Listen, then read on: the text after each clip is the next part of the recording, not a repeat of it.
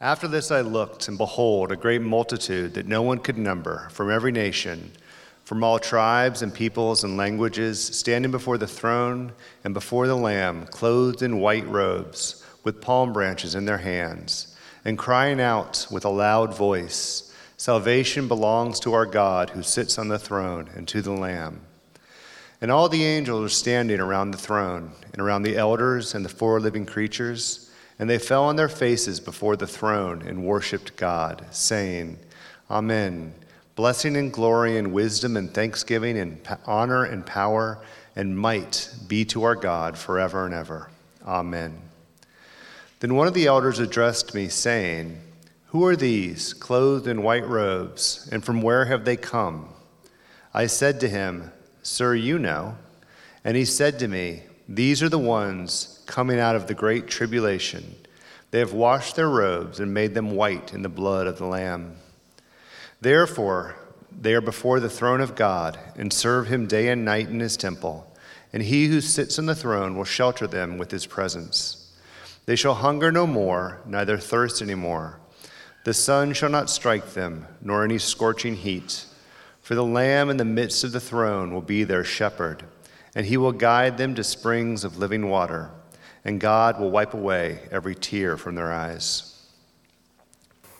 Lord God, on this uh, day where we celebrate All Saints, when we get to celebrate baptism, I pray that you would hold before us the vision of the beginning and the end, the beginning of this faith journey of those being baptized into your body, but also the vision, Lord, of Revelation 7 of where you are taking us, where you are taking us to worship you before your throne always and forever, and that we will be comforted by you, our heavenly Lamb, our heavenly Shepherd, Lord Jesus.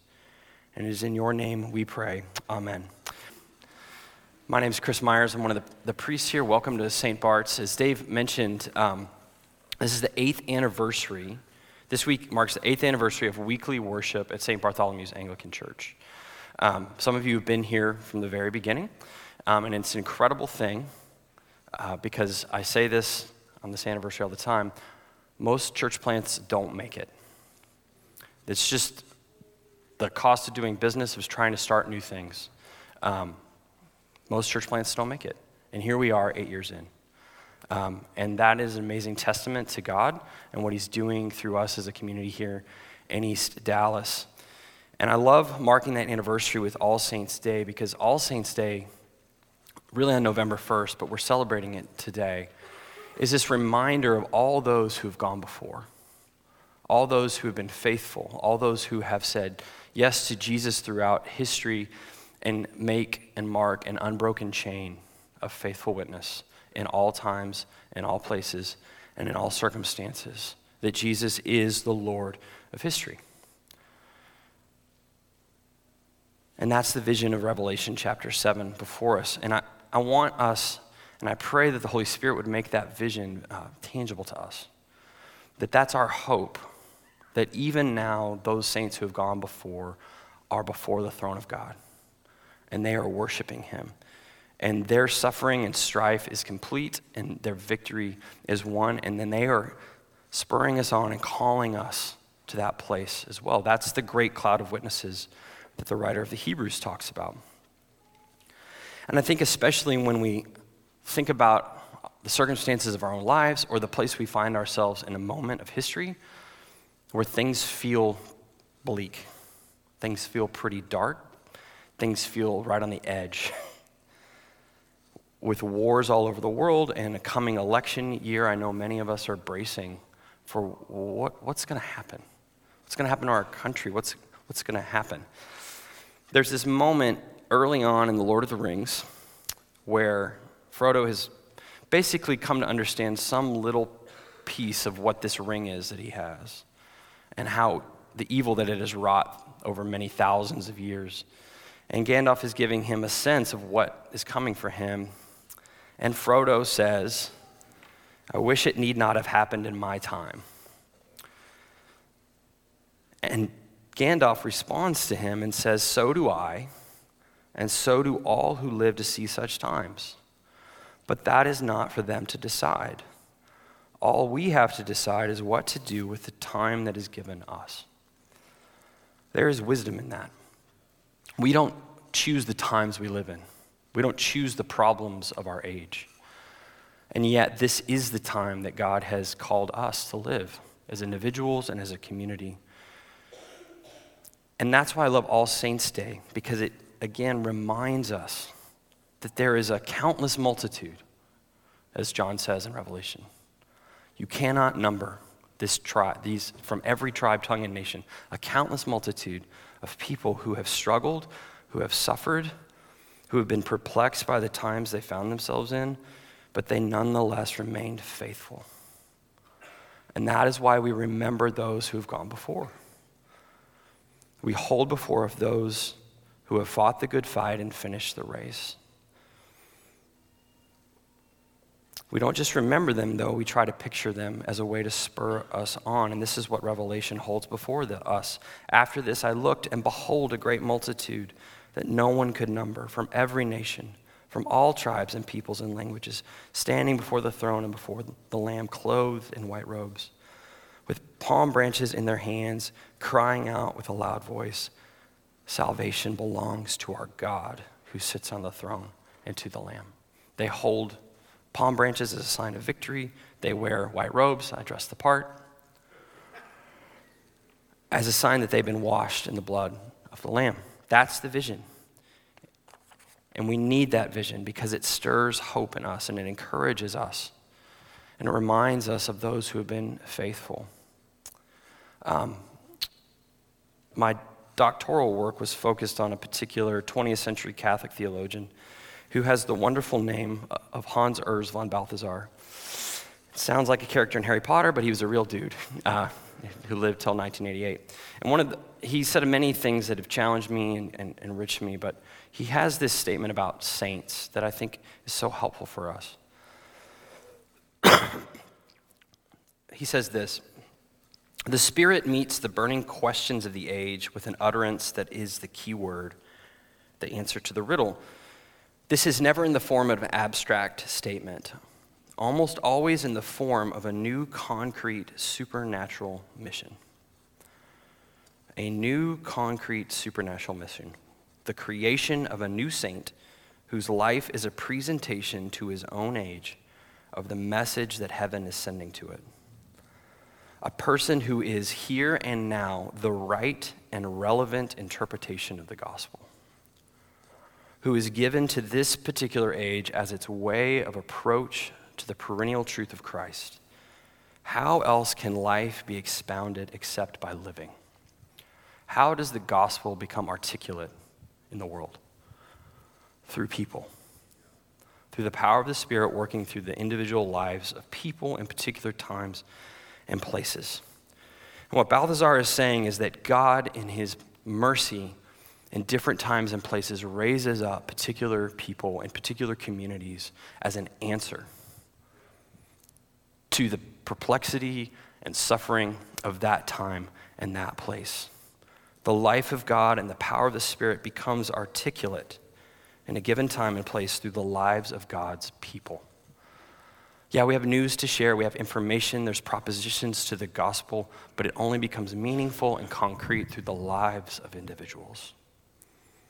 And you can think of those people in your own life, if you were sitting here, who have made the faith real to you, who have manifested the love of God to you, not as an abstraction, but in real eyes and faces and hands of love. And on the most basic level, that is what a saint is.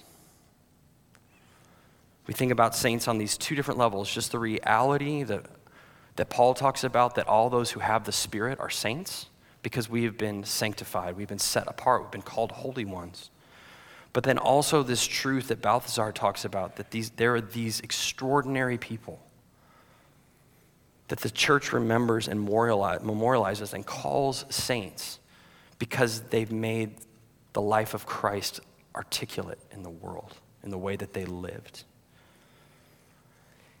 And it's important for us, even just in our own lives, to have those people that we go back to, whether it's a grandmother or an aunt or an uncle or a pastor or someone even in history.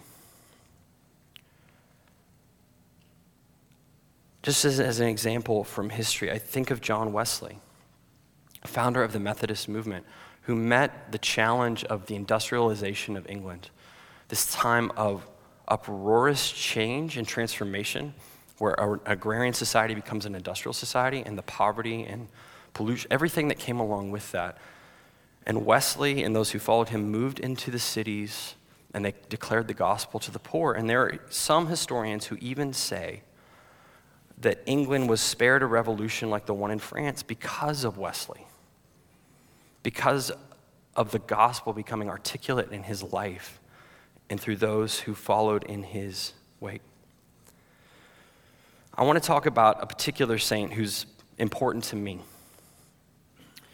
Um, just in my own story, and especially over the last few years as I've been doing my doctoral work, um, I did my doctoral work in Durham, England, which is in the northeast of England on the coast. And that part of the country is very special and important for the life of Christianity in England um, what we would call the Celtic tradition. And this particular guy is named Cuthbert, St. Cuthbert. And he lived from 634 to 687, almost 1,400 years ago. But he was faithful in his time. He lived on this island called Lindisfarne, the Holy Island. And when we uh, went over for my graduation, my family and I, and I can only put it this way, we took a pilgrimage to go to Lindisfarne. I'd, I'd had it in my heart to do that for six years, and it just never happened because it was just a day of travel to get there planes, trains, and automobiles. I mean, we were on a boat. And me and boats don't get along. So I really wanted to go there. And we go to this island, and there are the ruins of this priory that this other saint, Saint Aidan from Iona, was called, found this monastery.